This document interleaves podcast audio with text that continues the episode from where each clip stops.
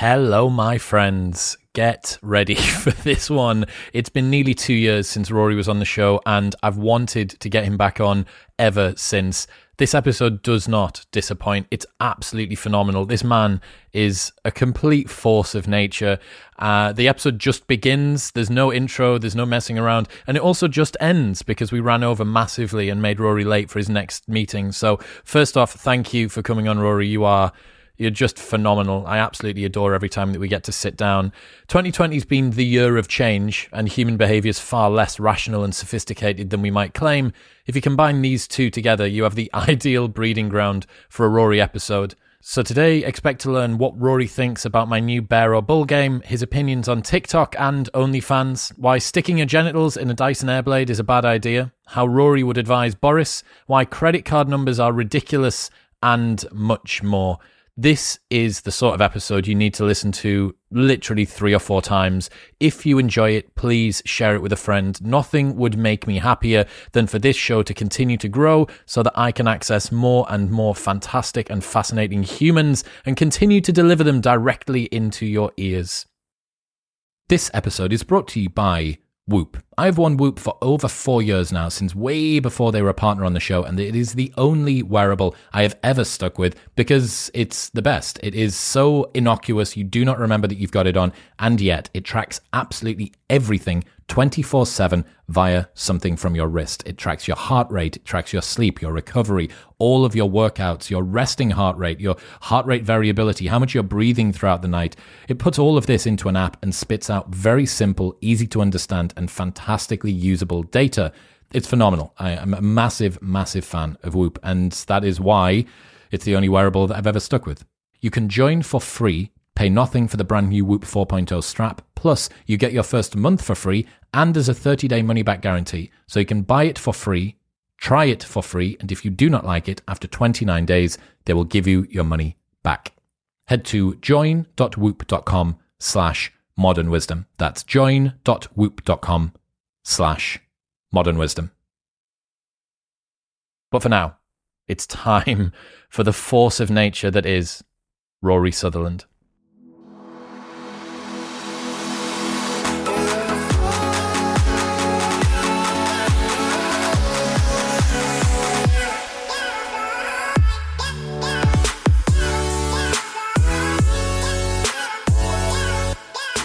What do you think of TikTok? Um, it's a thing. I don't fully understand. There's certain things I always get confused because I generally try and make an effort to understand um, most things. And I don't find it that hard to understand things that other people find baffling, like Trump voting. And I always argue very simply about Trump voting, okay?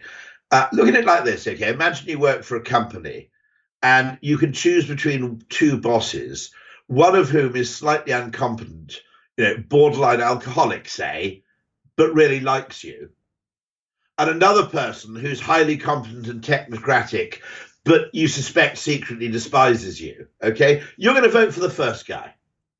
Okay, simple as that. Now that's absolutely that's absolutely incomprehensible to people in the technocratic elite because they've always had, you know, since, I don't know, Clinton, they've had highly academic, kind of technocratic Ivy League professors who they see as essentially one of them. So the whole behavior is incomprehensible. TikTok, to me, it makes totally perfect sense. Uh, there are a few things I find hard to understand. TikTok, I I think I understand. Um, it's um, it's essentially video Twitter, isn't it? I mean, I, you know, I, but the, the music aspect of it, I think, is really, really interesting because everybody, I think, wants to make a music video of their own life. And by making it really easy and manageable. So it's always interesting to look at things like Twitter and TikTok through the lens of choice reduction, or Facebook for that matter. Um, in that MySpace gave you too much choice and people felt okay i've got too much control over length of content style of content. I'm not a graphic designer. My page is going to end up looking like shit. And then facebook comes along and basically imposes some sort of aesthetic constraint on you. So there's a limit to the number of variables you have to agonize over. And Twitter undoubtedly did that. Um, uh, Facebook did it relative to MySpace, and I think TikTok does that in a, in, in a different form uh, by enabling music, um, but in a way that you can't cock up.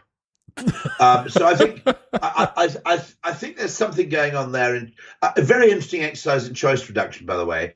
Go online and try and buy a Jaguar I-Pace and compare it to the choice architecture for the Ford Mach-E, the Mustang Mach-E, or the Tesla. Now, interestingly, for products that are designed to be bought online, you don't want a huge amount of customization. Why? Because because this is a bit like the paradox of choice. It is the paradox of choice. Uh, conventional logic says that the more choice you have, the greater the chance you have of optimizing your own utility, your own expected utility. Therefore, the happier you should be. Actually, if you give people too many customization options, they will almost end up, almost certainly end up being unhappy with an element of their choice. So the Jaguar one, for example, I went in and just as an exercise, I put in the top of the range base model. And then three pages later, I found myself asked the question, well, I wanted to pay 190 pounds for fog lamps. And I kind of went, I'm paying 70,000 for a car. I'm not going to fucking pay, a, you know, Uh, a hundred. And the, the price of the fog lamps was immaterial. It was the fact that I was being made to pay for them. And eventually I became so resentful at the level of kind of uh, addition. Now, if you go to the Tesla or the Ford process, it's basically five colors, two kinds of wheels, two drivetrains. You know, um, I think with the Tesla, you can pay a thousand for the extra interior. With the Model Y, I think you pay a bit extra if you want the, the third row of seats. Well, fair enough. It's a degree of complexity. I'm not grumbling about that. But the extent to which the choice is enough to make you feel you're actually uh, getting what you want and not paying for things you don't want but at the same time, it's manageable enough that you can actually go through it in a sequential process without feeling some sense of sort of seething confusion or resentment mm. develop. And TikTok, by constraining those those guardrails, is is helping people to be less shit. There's only certain degrees of freedom that you have, and by reducing that, the the maximum amount of shitness that your content can be has been brought down. You've got it exactly. Yeah, Perfect. Yeah. Hey, we've uh, broken uh, it. We uh, understand yeah, it. Yeah, yeah. And I, it's always worth that's probably 50% of my obsession, which is why I'm such a big believer in this ergodicity debate, which is all about the mathematics of optimization under multiplicative dynamics. Okay. Right. Okay.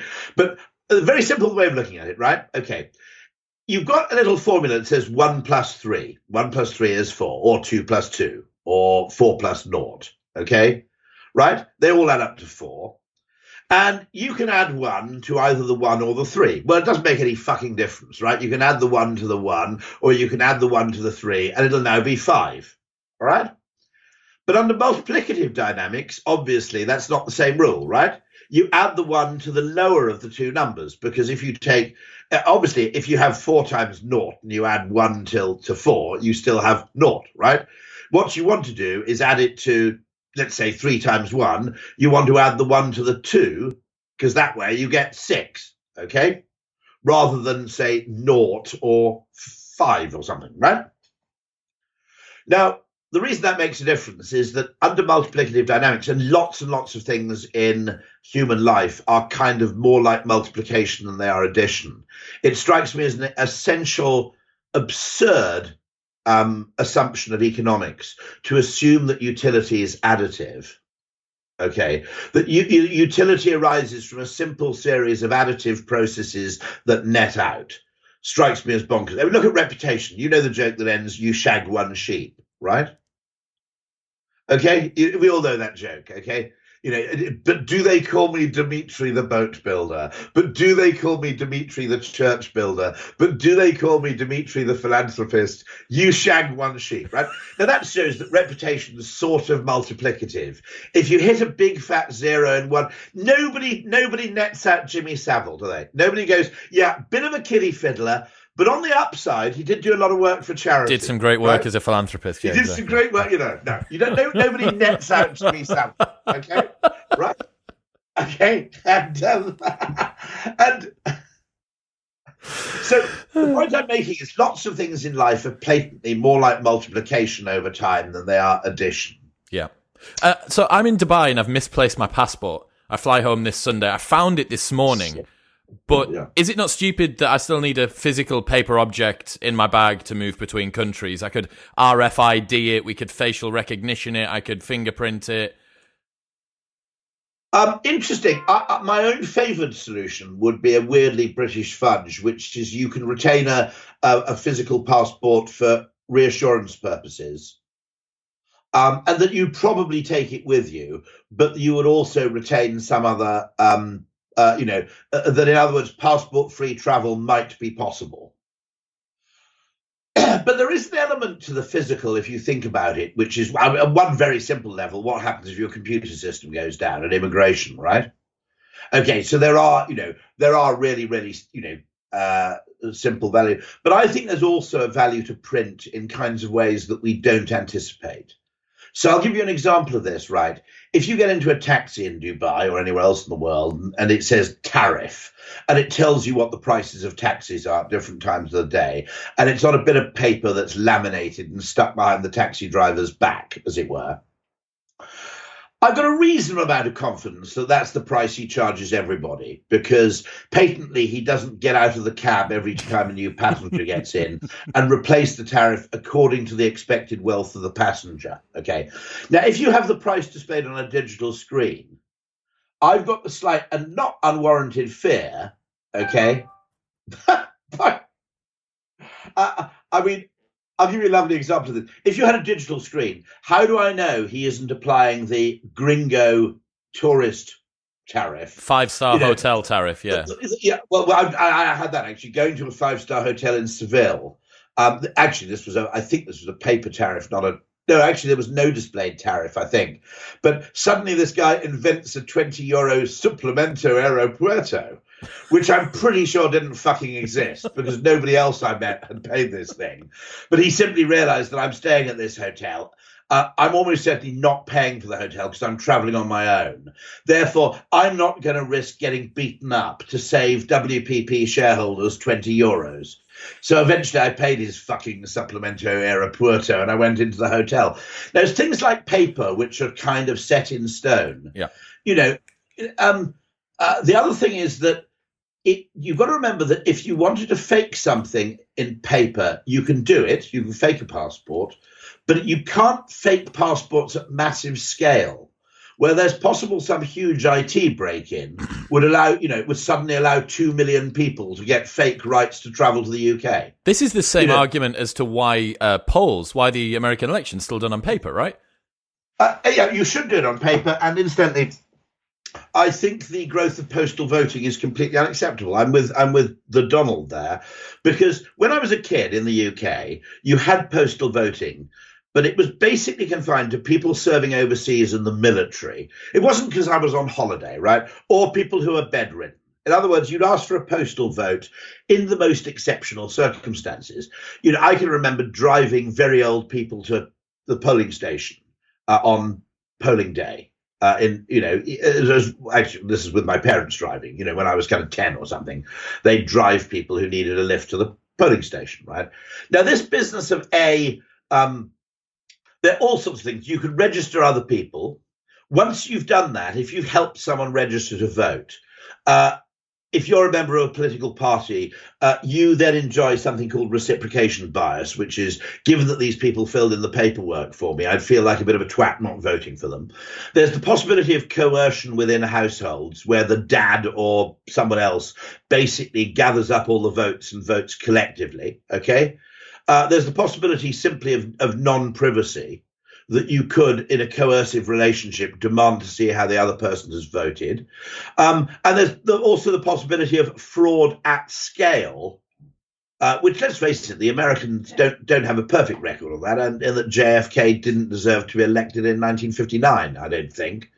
I mean, that, you know, there was a whole load of ballot stuffing in Chicago and places, and um, uh, I, I, think that it's not it's not merely essential for the process to be honest. It needs to be seen to be honest, because the real point of uh, the real point of democracy is not that you get a consensus on what government you want. It's that people arrive a consensus around a sincere belief about what everybody else wants, right?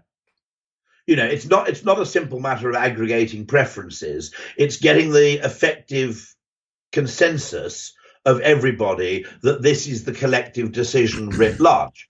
And the second you start having weird electronic things, and the second you start have postal voting, I think that disappears, and I, I think it's highly dangerous. And we're seeing I mean, that now, right? We're seeing the fallout yeah. of that now. Yeah, so actually, oddly, although I totally, I, I, you know, I think the result's genuine. I think Biden won. I'm not, I'm not necessarily, I'm not necessarily disputing that. I think for the longer term, this practice of widespread postal voting um, is getting a bit concerning. I'd agree. Also, also, you could argue that this is a decision, okay, which merits a walk. Right? Maybe it's five minutes. I'm, I'm, not saying it's three hours standing in a queue and all that kind of shit goes on where there's, you know, effectively voter suppression, and that's got to be clamped on as well. But this is a decision where I think it just merits a walk, right? To make it a bit serious.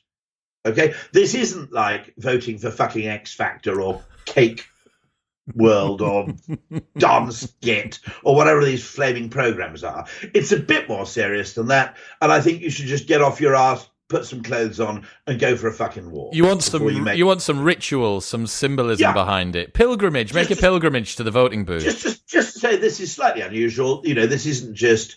And you know, there. I mean, you know, um, it, it's a really, really important point. I think that um, uh, that business of voting at home is not really the same because have you actually thought about it? I mean, the point about the walk. Mean, this is the slight, you know, one slight downside over Zoom versus business travel, although I'm a huge Zoom advocate, is that when you travel to a meeting, you did have an hour to think about the meeting while you were in transit. And sometimes now you find yourself teleported into a meeting from a different continent with like one minute to prepare. And so, you know, I mean, that's that's another point I'd make, which is I just think the walk is good. I get you it. You know, it says, okay, I'm going here. I'm making a tolerable degree of effort. Um, uh, you know, I'm not just going to basically tick a tick a box and get it over with.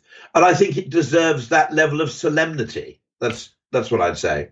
Give me your thoughts on Dyson Airblade hand dryers versus paper towels. Oddly, I quite like the Airblade. I mean, I don't know whether they've been turned off because they're massive virus spreaders. I don't know what the effect. But they're just uh, atomizing uh, whatever was on your hands, aren't they, and just pushing it as mm. particulates into the air. Um, I think I never thought of it like that, but you're absolutely right. I mean, they do a good job of drying your hands. In fairness, I mean that that insight that actually you use sort of vortices and, and highly intense airflow uh, as, as, the device seems to be quite good. It also strikes me as uh, what I really want to understand, and there is a podcast about this, is how you break into that bathroom market. So did, did they attack paper towels? Did they attack the existing dryers? Because the installed base of the Berkeley, Illinois World Dryer Corporation, you know, those things where you can, with a twisty nozzle at the can front. Can also do your hair as well for some reason, yeah. Yeah. Well, I suppose the Dysons you can also do your genitals, can't you? If you need to dry your genitals, uh, so you know it's, it's it's horses for course. But you'd have to, you'd somehow have to slide in sideways. Yeah, you'd have to get in sideways, wouldn't you? horrible thought. um, but, but, actually, funnily enough, the dice. Um, one thing with um, w- which is a use of a hairdryer is about one time in a hundred when you have to give a talk and you have a minor chino accident when going to the loo before, before your talk, which is, by the way, the most frightening bit of public speaking. And I had that happen once, only once, and the dryer was totally unsuited. No, in fact, it wasn't even a urine-related accident. It was a it was a wash basin-related accident where the wash basin catapulted a load of water into my groin. Okay, and I was left having to go on stage in about five minutes. And there was a glorious natural solution which is when I came out of the loo in a total state wondering what to do, like whether to turn my cardigan into a mini dress or something, it actually started pouring with rain. So I simply went outside the hotel, stood in the rain for five minutes, so I was all over soaked, and then went back in again. So I got away with it. That wasn't even urine related. I hasten to add, it was very, simply very fortunate but, from you. But that is one of the that is one of the public speaker's greatest fears. Yeah. The final, the final urination prior to mm. speaking, making sure that there's no dribble, making sure that there's no aggressive bathroom tap. That's why there are no public speakers over sixty, I suspect. that prostate's going. What yeah, what are your um what are your views on the numbers on credit cards? Oh, I've made those fairly explicit. That's an extraordinary design failure, with one exception. Actually, I'll I'll, I'll give American. Actually, I won't show my card because then someone will nick things and start shopping. with the exception of American Express, who now sometimes print the number in big on the back so it's readable. Okay, they have a four-digit CVV, which is actually um, properly printed on the front, not in some blurry ink on the signatures strip. Okay. With the exception of American Express, credit cards were never really designed for the number to be read out at all, because when they first came out, it was the rumble strip. Okay. And the fact that very few designers have rethought the design of the card so the number is tolerably easy to read and the CVV number doesn't um, basically blur off. If you've ever been in a, in a slightly sweaty climate and you've just carried a credit card in your shirt pocket, the chance of the CVV number remaining legible is minuscule. And the, the the shiny things wear off a credit card, so that at some occasions you have to hold it at a strange angle to a bright light to have any chance of reading it. But actually, one of the weird things about design is that one of the cases where functionalism loses out to aesthetics is undoubtedly caused by the fact that most designers are 20 I, I, I, just to be clear about this i really venerate design and designers so i'm not having a go. But most designers are 27 years old and they're working with something like a 38 inch 4k monitor okay on their desk. And what looks good on that is not necessarily readable in the real world because you know, I mean, okay, I mean, I, I actually have to leave the, this pair of reading glasses um, on my desk at all times because if I need to read a credit card number, or if I need to read a ready meal, ready meal um, uh, uh, recipe instructions, you know, cooking instructions are unbelievably bad. I mean, you could, as I said on Twitter, I think you know you need an arc light and the Jodrell bank telescope to have a chance of actually reading them, and you know, and, and so these little things about usability in everyday life, the Don Norman, you know, to be honest, I, I vote for Don, Don Norman. Um, he's still alive, isn't he? He's about 80. But I'd vote for Don Norman for president because I think a four year term where the government was entirely dedicated to improving the design of everyday uh, of everyday activities and everyday things would would have been I'm something that that's Denmark, isn't it? The great thing about those Scandinavian countries, I mean, if you think about it, the climate shit. Uh, you know, um, uh, you know, there are too many fucking trees. But the one upside is that everything's thought out. You know, Copenhagen Airport, you don't have a single moment of anxiety or, or confusion. You know, and I, I think that's why they're so happy with large degrees of socialism, really, which is you don't mind paying a lot for government services if they're really competent. Fair point. Taleb says that social sciences are bollocks and unfalsifiable, and yet your career has been built on behavioral psychology insights, Uh, uh, uh, and yet you two are good friends. How's that work? Uh, okay, uh, I think social science is uh, um, an area of inquiry, not an area for laying down rules. Okay. Uh, the value I see to social science is largely that by having a far wider, uh, a, a far wider, how would I describe it, um, gamut of possible causal explanations for behavior. If you think about it, economics has this one which it calls utility. And then you say, What's utility? And they say it's the thing that people try to maximize. And you say, What are people trying to maximize? Uh, their own expected utility. And you go, Well, hold on, that's completely circular logic. You might as well just say, People do what people do. Okay, now, by actually trying to understand both in the lens of complexity theory um, and with a wider conception of human motivation, trying to understand why people do the things they do, the most valuable contribution of social science will never be the contribution of laws. like physics, I'm, I'm always pleased there's a replication crisis because I said you'd never expect this shit to replicate all the time anyway. I've been business long enough to know that something that works in one context doesn't work in another, right? But you increase the solution space inordinately if you allow a greater range of possible explanations into your into your model of human behavior.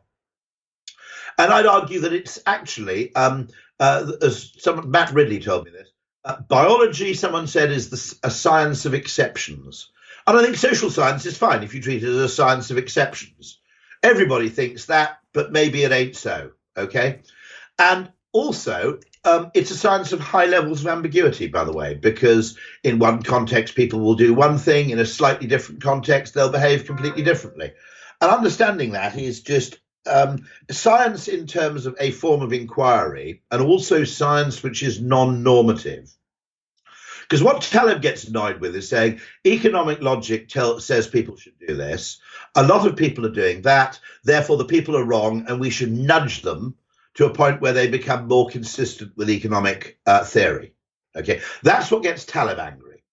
My view, to be absolutely honest, is mostly the opposite, which is if people mostly do X after uh, a million years or so of evolution, and economics thinks they should be doing Y, it's highly likely there's something wrong with economics, right? As John Kay, who is himself an economist, says, you know, it's highly unlikely that the human approach to, for example, risk or the human approach to ergodicity and and and, and um, uh, uh, decision making.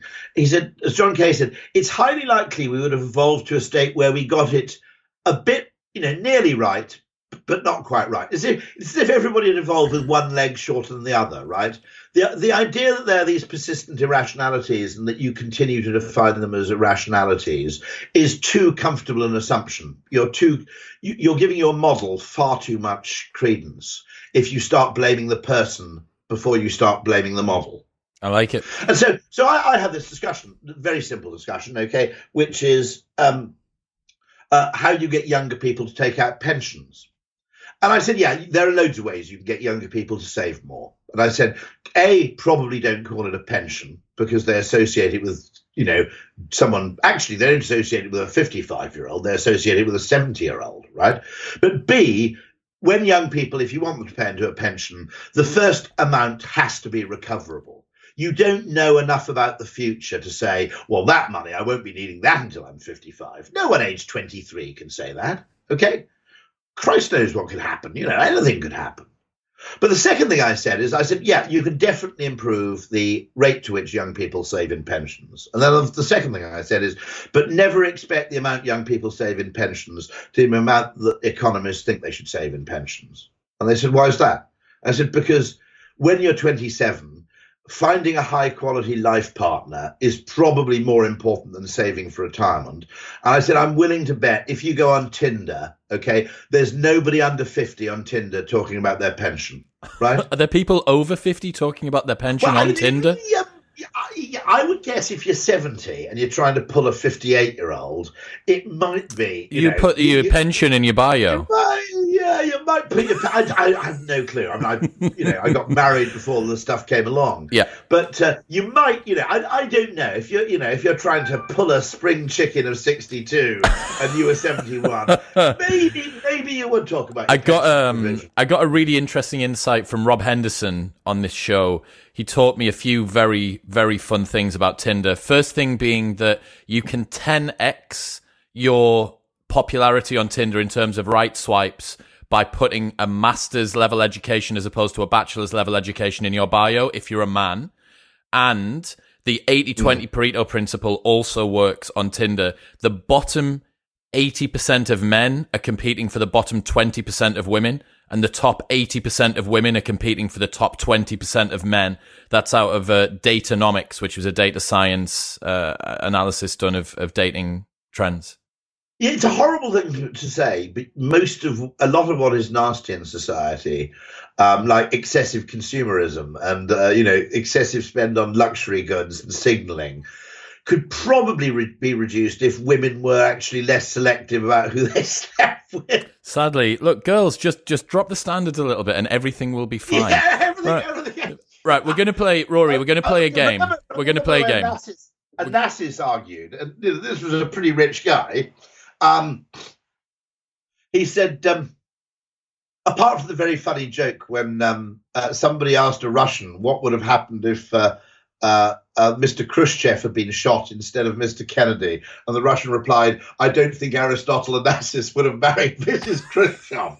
Um, but um, uh, apart from that joke, Onassis actually said, he said, if there were no women in the wor- world, all the money would be worthless. Um, and so there's there's elements so, so it's totally 80-20 that you said that essentially the 80% of of least desirable men are competing for the 20% of least desirable women. Yeah, and then the converse as well, which is just, I mean, hypergamy is a hell of a drug. That's incredibly extreme, but it's plausible. It's totally plausible. Yeah. And then the other th- the other thing is, but master's degree pays off for men, but not for women. Yeah, because women are signaling off. They very few women want to date a man who is not richer than them and uh, sorry, or not more educated than them. They'll take a man who's perhaps not as rich as them if he's incredibly clever, yeah. and that's yeah. presumably but, working way, on a trajectory. Being a hedge fund manager married to a university professor, female hedge fund manager married to a male university professor, or novelist if he's reasonably successful, yeah. you know, I mean, tolerably successful, or artist would be okay. Okay. Um, Whereas it'd be much more difficult if you were doing a less. It's got to be some degree of scarcity signaling. And actually, the extent to which we use the educational system to signal our possession of scarce resources is one of the biggest grotesqueries uh, in 21st century life. So the, the university, the higher education has become a luxury goods industry, essentially. It's Prada, you know, it's, uh, you know, it's Ferrari, it's horrible. Well, I mean, I, I know that seems, I know that seems weird, but when I went to university, I did, you know, I saw it as something to do because I was quite interested in shit. I didn't know, but I, I genuinely say this. Okay, this is at Cambridge University in 1987. No one discussed what job they wanted to do until the third year. The third year, beginning of the third year, you actually had to put in some applications for shit.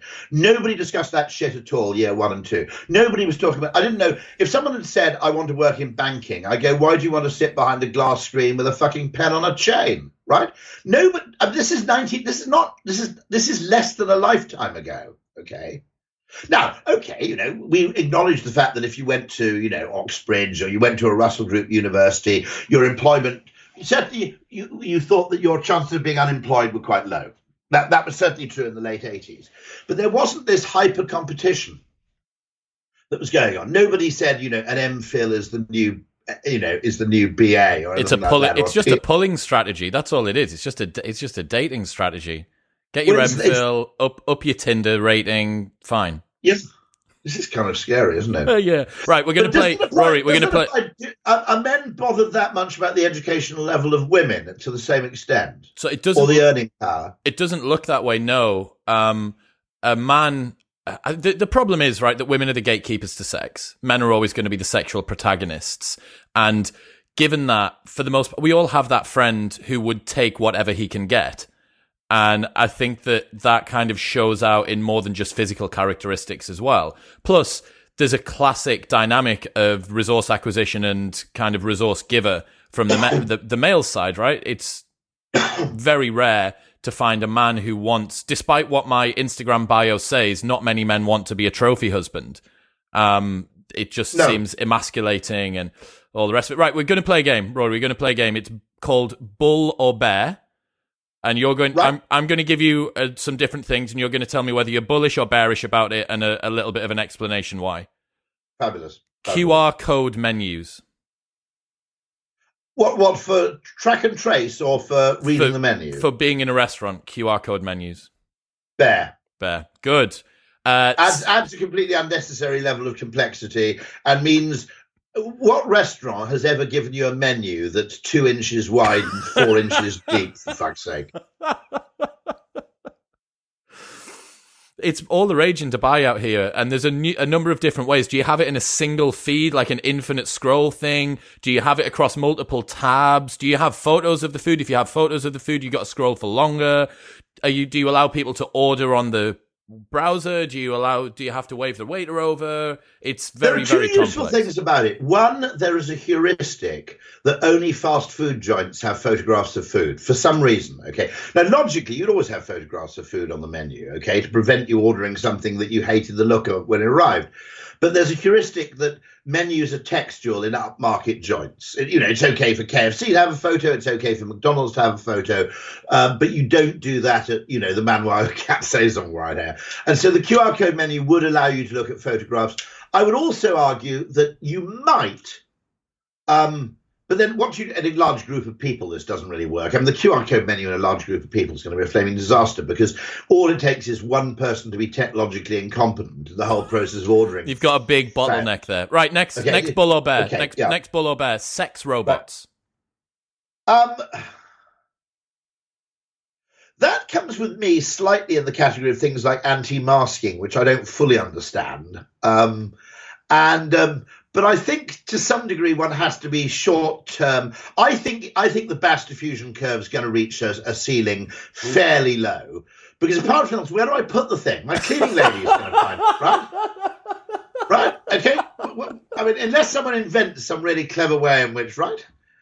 I mean, dude, my cleaning lady's pretty tolerant. You know, I occasionally walk around the place in my underpants, but I think she'd draw the line at a sex robot. Well, that was the advantage of the Fleshlight, wasn't it? That the Fleshlight could be hidden away as a flashlight. That was the whole point of it.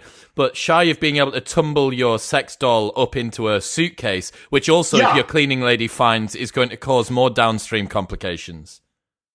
Yeah, I mean, grief. You know, no, no I, I, I'm going to say I'm bullish, but but I don't think I, I think it's going to reach an asymptote of market penetration, which is an awful word to use in the context. Um, you know, at around the kind of 10, 10 15 percent level. I don't, I don't, I don't think I, I don't think I'll ever have a sex robot. Well, I, no, no, never say that. But uh, it strikes me as slightly implausible. Okay, uh, next one smoking and vaping. Uh, a, a, long term bearish on uh, smoking, bullish on vaping. I think I, I one of my most uh, heinous views is I think there are benefits to nicotine, uh, mental and other benefits, which we will eventually acknowledge if people stop being quite so kind of manichean about everything. Uh, it isn't the nicotine that's harmful about smoking, it's the other shit. That's what's unusual. In alcohol, it's the alcohol that's the problem. The bit that gives you the fun is also the problem. In smoking, the bit that gives you the whatever mental, you know, uh, capacity it is, isn't the thing that does most of the harm. Got you. Uh, fast So fashion. I'm, I'm very, I'm actually very bullish on nicotine. yeah, um, bullish I on think- nicotine overall. It's the delivery mechanism that's the problem. Yeah. Uh, so fast fashion, basically, will it become unfashionable to wear fast fashion because it kills polar bears and sweatshop workers, or does it not matter when it's four pounds a skirt?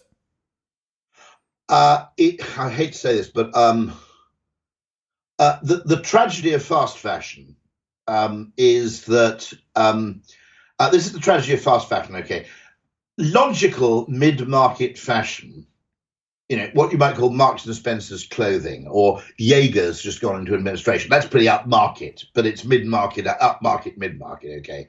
The problem they have is you get an endorphin rush from a bargain and you get an endorphin rush from um, an extravagance, but you don't get an endorphin rush from mid market retail. So I always have this problem that something I can wear once that costs a tenner, I'm getting quite a lot of kick for not much money, right? Uh, you know, if you go on, I, I, I must admit, I've started buying things from ASOS. Now I don't treat them as fast fashion, but I've started buying things like trousers because no one cares about trousers, do they? For whatever reason, it, it's the worst area for uh, other than jeans, where some people buy those really weird things with a odd pattern on the arse. Okay, other than sort of, and I don't own any denim. I, I'm a total denim denier. Very bearish on denim. I, I don't know, no, I'm not bearish because it seems to be it's it's very Lindy, as Taleb would say. Denim, It's you know, very it's been around for a long yes, time, and Lindy. it's survived a hell of a lot of uh, you know changes in fashion. I just don't understand it as a fabric. Why would I wear an uncomfortable you know fabric that's not you know that fades unpleasantly? What's the trouser of choice then? Is it sort of more of a chino, like a, a comfortable chino material? Yeah, as you get older, of course, the elastic waistband uh, uh, uh, um, uh, suddenly arouses extraordinary appeal. No, but I mean, of course, under video conferencing conditions, um, our freedom in the trouser department has gone up massively because. I, I, I've got a theory that if women didn't exist and if social convention didn't exist, um, most British men would wear shorts every day. That's my life. That's what my life is Yeah. like because I'm not accountable to people for the way that I dress. Right, No. final final one. OnlyFans, bull or bear? Uh, no, no, uh, uh, on- only Fa- gen- OnlyFans. So it's the direct to consumer adult actress or actor platform, which is blowing up quite a lot in America at the moment. So it's decentralized the earning potential for either amateur or professional actors and actresses. I'm not sure if you've seen this. If you haven't, Is then this- I'm, I've just introed you to is this the adult film industry. Kind of. It's a little bit like it's a little bit like Patreon, but Yeah. but it's for people that do porny stuff. Um, very interesting. You have seen that guy from Bolton who rings up the woman on Babe, whatever it is, Babe Cam, and What asks her where she biscuits? got What biscuits are you drinking? Yeah, what biscuits are you eating? yeah, yeah. yeah. I, I have to say, I find, I find those unbelievably funny. I, I love, I love that kind of context. Um, I, I once, when I was a student, I went to see Emmanuelle at the local cinema in, in, in uh, round the corner because it was on at ten o'clock at night. We were all very bored. And my friend, who's a massive civil aviation fan, you may remember that Emmanuelle has sex on the plane as she flies out to where the hell is it? It's somewhere in Southeast Asia, isn't it? And um, uh, my friend was absolutely incensed because he said it's completely the wrong sound effect for a Boeing 747. um, Okay, so for as long as these actors and actresses can the keep bit the of quality porn I really enjoy. The bit of porn I re- I don't like porn actually very much. I mean, I, mean, I can't claim that I don't watch it ever because that'd be ridiculous. Everybody's had a look, right? But I find the bits of porn where no sex is taking place vaguely interesting because here you can see the mental workings of someone who has to contrive a backstory, okay?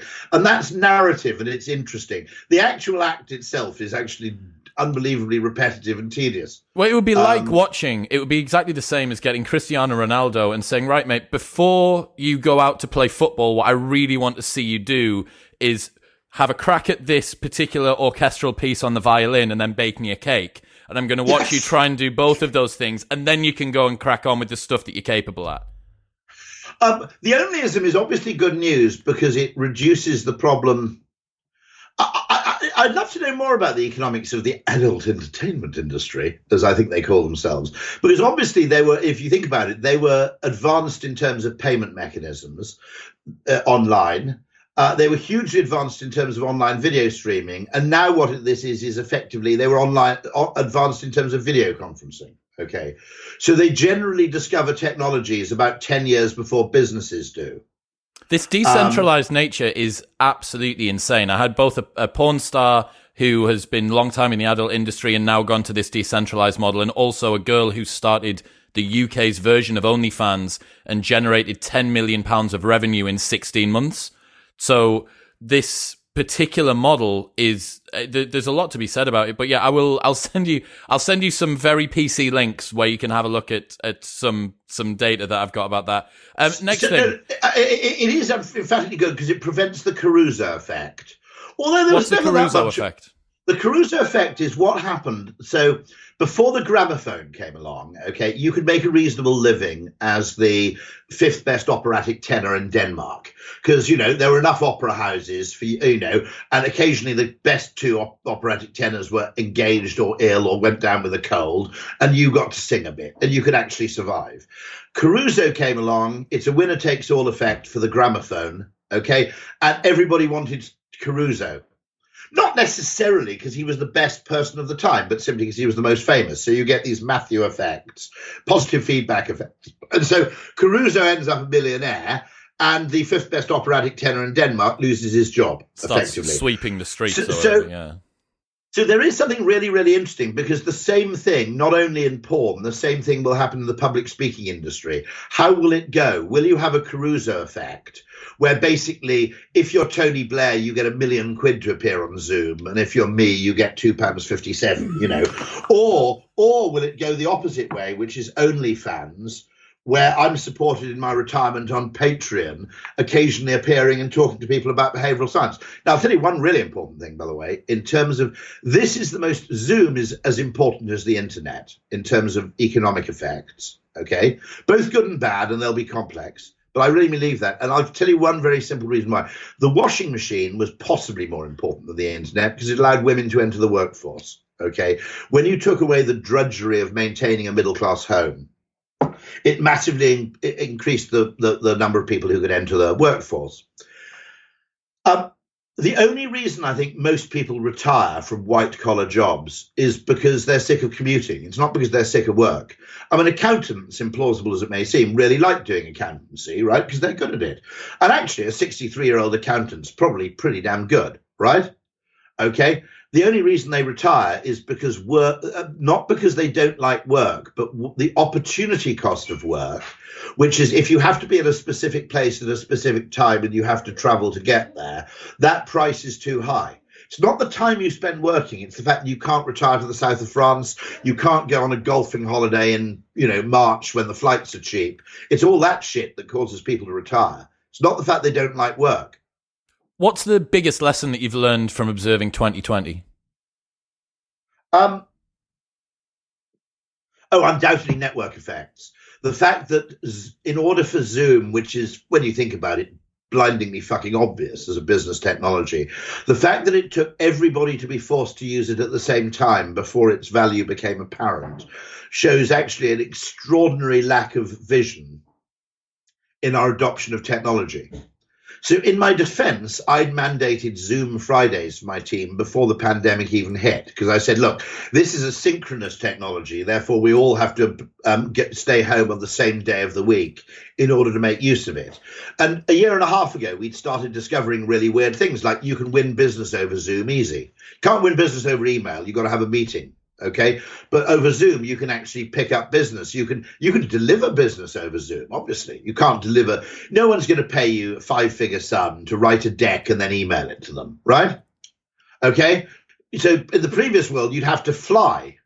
Now you know uh, that makes you a kind of joint venture with british airways. You know if, if your clients if you're you know if you're my age and you're not very keen on going in economy and uh, you know the client's on another continent that essentially means that you know half your profits going in travel costs, as it were.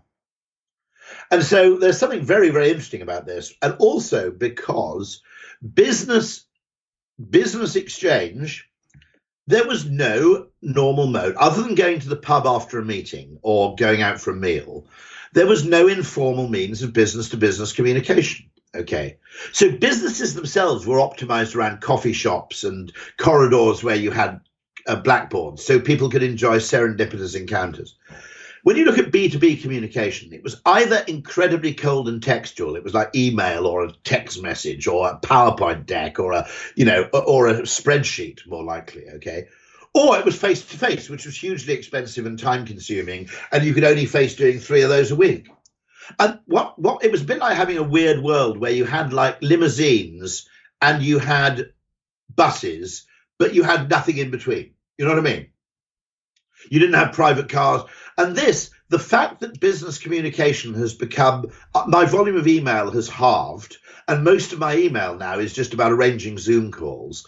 And Marshall McLuhan would say Zoom is a warm or hot form of communication, whereas other than face to face, all the other business forms of communication were cold. So this actually, cha- I, I find it much better because you can actually go off at a tangent on a Zoom call. It makes things much less left-brained, and I think I think it's a huge gift. Good. Uh, Boris calls you up tomorrow and says, "Rory, mate, I'm struggling here. Behaviorally, how can we improve the public's view of COVID restrictions?" What do you say? I don't know yet, and I'm still puzzling because I think it's possible to keep the disease in abeyance with some very simple heuristic rules which obey. We they need to be visible in their breaking so it needs to be visible when people break them okay? Um what's that mean? What like? I um i'm generally pro mask wearing on the grounds that it seems to make sense. And I also b- believe the theory of Monica Gandhi that there's a certain um, variolation effect to mask wearing, which is if you become minorly infected with a small dose of COVID, the likely outcome is not that you become severely ill, it's that you become immune with minor ill effects. So I think masks work twice, not just by preventing infection, but by reducing the initial dose. Um, but bear in mind, this is not a not a universally held belief, and I'll probably get kicked off Twitter if I say it. I'm not sure, uh, but I, I, I, genuinely believe I think there might be a double win uh, in that respect. I also think masks benefit other people as well as you, so there's a double win in that sense. So if you look at those dimensions, masks might be working in eight different ways rather than just one. And by doing that, it's but, quite obvious when someone breaks it, right? Fulham, my neighbour in Fulham, her her her next her upstairs neighbour in the flat above, basically held a party for eight people uh, the night before last. Now, here's an awkward thing in a country like Britain. What do you do? You don't dob on your neighbour, okay? Right? It's this isn't this isn't like East Germany. And even she, who doesn't like her neighbour very much, goes, "Okay, my relationship would be impossible if I were known to have dobbed on my neighbour and rung the police." Um, so you need some degree of voluntary compliance, and among the young, that's disproportionately difficult because they don't, you know, they don't really perceive much risk. And I, I don't know quite what to do there, but I think it'd be possible to close certain mass events and to have um, some sort of we don't know the extent to which private parties are actually causing the hotspots, and I think it might be quite high. So maybe what you want to do is get people out, is actually ban parties at home and open pubs under under stringent conditions, mm. um, or create outdoor spaces. Um, it looks like the rate of outdoor transmission is pretty tiny, to be honest. Um, um, there are also things about ventilation which nobody's investigated. There are also things about sprays and ultraviolet light which nobody seems to have investigated. So I think the mask is important because it acts at the bottleneck of transmission, okay, which is the mouth and nose. Um, we don't seem to have the level of contact based transmission that people anticipated either, do we?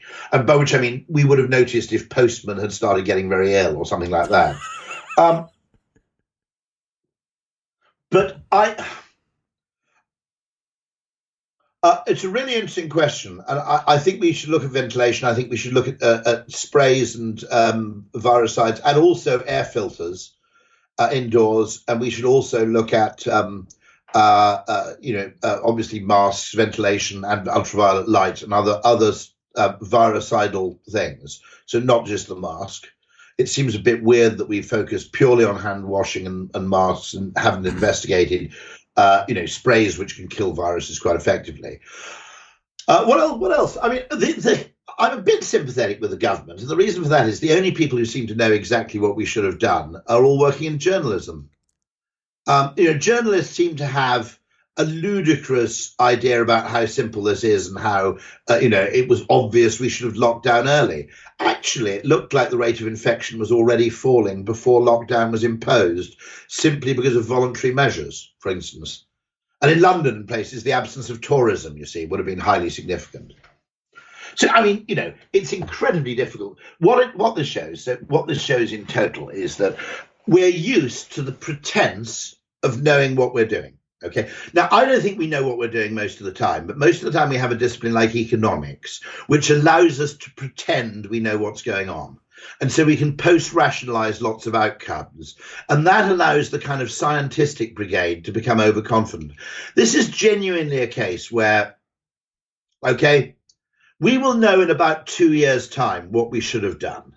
In, in defense of any government, I mean the Belgian government, the French government, the Irish government, right? I mean, there may be things like Germany had a very bad flu season. Okay. The UK didn't.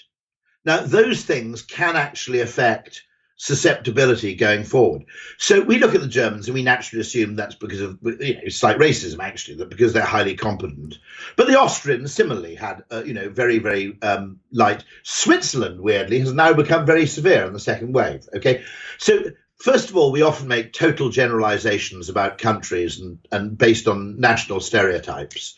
You know, uh, where we no, I mean, actually, I think Greece had a fairly light COVID thing, but no, Greeks are incredibly bright people, but nobody ever says we should look at the Greek model, okay? Because that's just not what you do. Um, very, very good medics, actually. Uh, generally. So, so one of the interesting things is that there's an awful lot of national stereotyping going on, and there's an awful lot of generalization going on. We're typically looking at things at a national level, which may not even be the helpful way to look at things at all. Maybe we should have localized more. But I, I, I just want to know if anyone has got a solution to that fact of how you stop your neighbor having a, your younger neighbor having a party under lockdown without dobbing them to the cops. Um, uh, strikes me as a really interesting question. Now, in the first phase of lockdown, you can do that because simple social stigma would be enough, but that's getting increasingly difficult. And I, I and I genuinely don't. I, I, mean, my, my view is that you know at some point we'll, we'll we'll know what we should have done. Probably it might even be a year and a half, two years, because they're really weird things. Why Switzerland having a big second wave suddenly? Um, uh, you notice huge discrepancy between, say, Oman and the United Arab Emirates. Um, yeah, certain certain countries. New Zealand, of course, had the benefit of getting it late, and it's a bloody island in the middle of nowhere. So we're going, isn't the New Zealand government brilliant? Well, yeah, they, they are brilliant. Okay, they did it very well, but they had opportunities which other people didn't. Um, so it's kind of, you know, it's kind of complex. The other thing, by the way, is that if you lock down, uh, it's worth remembering that if you lock down too soon, and people don't have enough time to prepare for it, you end up with a lot of people breaking the rules, right? You know, if you basically said, right, we're locking down at midnight tonight, you would have ended up with mayhem on the roads with everybody who was at their London place trying to get to their holiday home, everybody who was separated from their spouse trying to get back home. You know, so at some point you have to actually have a delay for behavioral reasons, not for epidemiological reasons. Yeah. So this shit is not fucking easy because you're at the intersection between ethics. I mean, I think we should have done more deliberate infection experiments actually on the young. Not, not, not I mean, not, not in the very early stages, but, but, but I, I don't think, I, you know, I think some, some challenge trials, um, you know, a few months ago would have made sense actually to understand more about the, the the because we know because it's asymptomatic for the early stages we know very little about the early stages of development. And what separates out a, a, an illness with severe outcomes to an illness with trivial outcomes.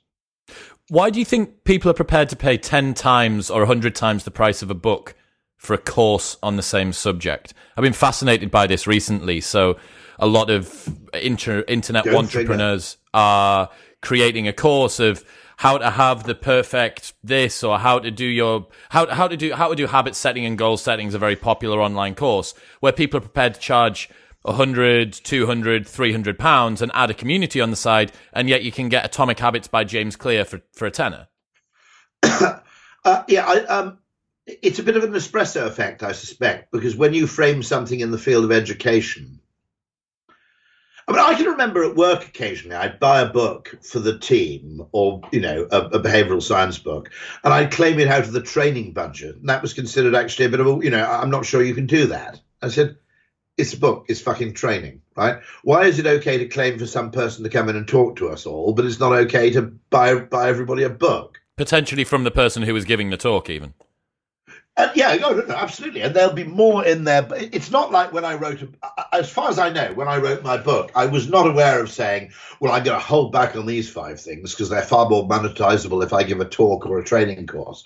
It's not like you hold back in your book you give everything, you put everything into your book you possibly can, and hope it's enough to warrant the length, which it rarely is. I mean, a hell of a lot of books, to be honest, tail off towards the end. You know, there's a bit of barrel scraping going on to get it across the 80,000 word mark, right?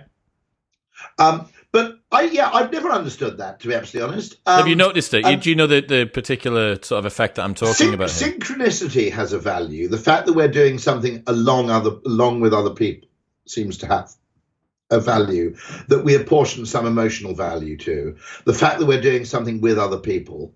Um, the part of it is that the Richard Thaler experiment about beer, you know what I mean? Where he said, You're on a beach, you've been parched, you're with him. It's a very famous experiment in behavioral science. And um, you're on a beer, you're on a beach, you're getting pretty thirsty because you've been on a hot beach for the last three hours. And your mate says, Okay, I've noticed a place along the beach that sells chilled bottles of Heineken, right? Okay. Tell me how much you're willing to pay for a bottle of refrigerated Heineken. And if the price is below your maximum willingness to pay, okay, I'll buy you a bottle and bring it back. Right now, the point about the along the beach is that you're not enjoying the ambience of the place selling it. If you say shack selling chilled Heineken, this is in the 1990s or earlier, or it might have been the 80s. People are, were willing to pay something like one dollar fifty nine for a bottle of chilled beer. If you describe the place as a boutique hotel, they actually um, were prepared to pay two dollars forty or something like this. Bear in mind, you've got to adjust for inflation, so it's like five dollars or two dollars eighty or something like that. You know. Now, what's weird about that, the utility they derive from the consumption of the beer, which is a branded beer and refrigerated in both cases, is identical. But they accept that given the overheads of a boutique hotel relative to the overheads of a shack, you should be prepared to pay more. So there may be a degree of labour component to it, which is look, the mar- we all know that the marginal cost of a book is zero. Um, whereas, okay, this course is actually involving effort on your part and is taking up your time. Mm. So my my thought on it, the reason that I propose people are prepared to pay so much more, 10 times, 100 times the price of a book for a course that achieves the same thing, is that people are concerned with outcomes rather yeah, than rather than they are with the process of going through it. If you were to tell me or tell anyone, so what you're saying is the course gives you a bit of paper that says you completed the course. No, more that because you can't put on your CV. I've read. I read. Book, I read. Weirdly. I read uh, Alchemy. No, it's more that um, what people read specifically in the uh, self development or non fiction world. The reason they read partly is for the enjoyment of reading the book, but more so for the outcome and the new life that they think they're going to be able to achieve with the insights from Rory Sutherland's Alchemy or James Clear's Atomic Habits. And by taking the course, what I think that they presume they're going to achieve is more likely, more compliant, more effective outcomes. So you're paying for the new world that you're going to enter. And the presumption is that by taking the course, your outcomes are more assured. Is that because I, I mean it might be that you're paying for the course as a commitment device? Perhaps, yeah costly. Which is that you really will fill it. I mean, because I was talking about this with Gusto, which is that we there's uh, uh, the classic example I give is my financial advisor. You know, I pay him a whole shed load of cash for stuff I could theoretically do myself, but I'm realistic enough to know that I probably won't do it left to my own devices. If you, if my wife starts talking to me about my pension, I basically go into a narcoleptic coma. Okay, out of sheer tedium after about five seconds. Whereas if this bloke comes round and I've paid him a shed load of cash, I feel I really do have to act on what he's done. So we might be actually spending the money to signal to ourselves. That might be another part of it as well. Last thing, and, last, you know, uh, last, last, last question, Rory. Uh, you say to be brilliant, you have to be irrational. What's that mean? Oh, that you that nearly all really. Just to give an example from the field of entrepreneurialism, nearly all disproportionately successful businesses are disproportionately successful not despite of, but because of some seemingly irrational or nonsensical component in their offering. So um, the argument would be that um, most people have a post rationalized sense making narrative of how a business works and what's important okay, which is almost certainly wrong in some dimensions. And so, if you, the example I always give, the most extreme case of this is Dyson. Okay, if uh, and I admit this of myself, that if James Dyson had come to me in the 1980s or 1990s, and he said, "I think there's a market for a 700 pound vacuum cleaner," okay, I would have said, "Well, let's have a look at the market, shall we, and do a bit of market scoping, and let's do a bit of market research." And if I'd asked people, would you pay seven hundred pounds for a vacuum cleaner? Answers would have varied between I don't think so to fuck off. Um, and um, if I'd looked at the existing vacuum cleaner market, I would have seen that Miele was it was a grudge purchase, it was a distress purchase. Nobody enjoyed buying a vacuum cleaner. You know, you had a Miele at around 250 quid, you probably had a Henry at around 80 or 100 or 110 or whatever they are. Maybe maybe the Miele stretched to 300. But you basically go, okay, Jim, look, mate, don't give up the day job.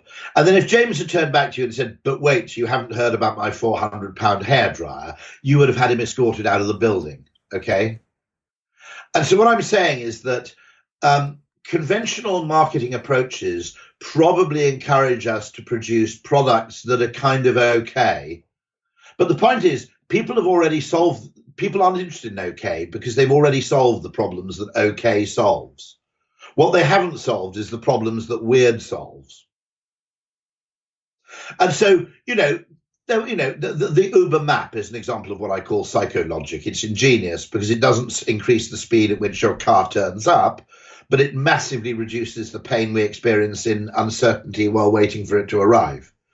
You know, and I think, uh, you know, there are huge, huge things you could do um, huge things you could do which would effectively make it possible. Um, we don't have metrics for the human emotions. And so we're trying to improve human emotional state by optimizing things which don't really correlate neatly at all.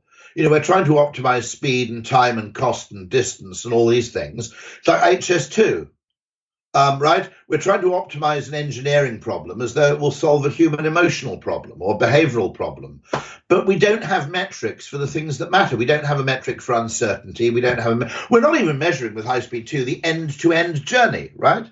Because I've made the point repeatedly that you could increase enormously reduce the, the journey time from London to Manchester not by actually making the train faster, but by having a service where if I've booked a pre booked ticket to Manchester and there are empty seats on the train 20 and 40 minutes beforehand, I can book one of the earlier tickets, right?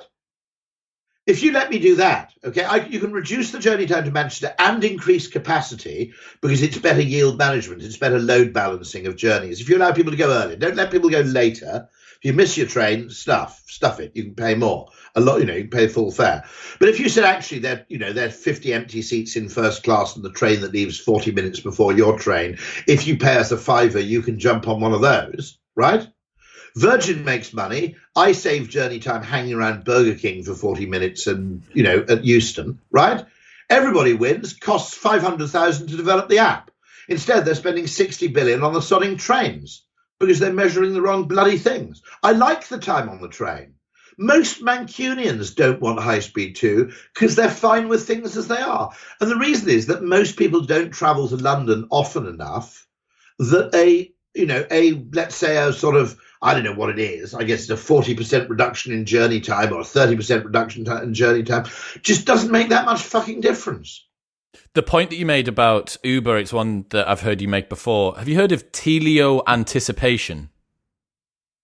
Now, teleo is as in teleological. Yes, correct. So it's goal goal based anticipation, and we what we find it painful, do we? Yeah. So very much as you know about uh, the way that Uber works or the way that uh, Disneyland works, where they say ten minutes from this point, five minutes from this point. It's not necessarily about the wait; it's about the ability to anticipate. But teleo anticipation was a, a term coined by Hans Volkhart Ulmer to describe our knowledge of how an eventual end point influences the entirety of the experience, and he used endurance sports as the so researchers in the field have probed what happens when you hide the finish line, surreptitiously move it or take it away entirely. So there's this very famous backyard race, which you might be familiar with, where uh, they have to run 4.16 miles every hour, which is like 100, 100 miles per 24 hours.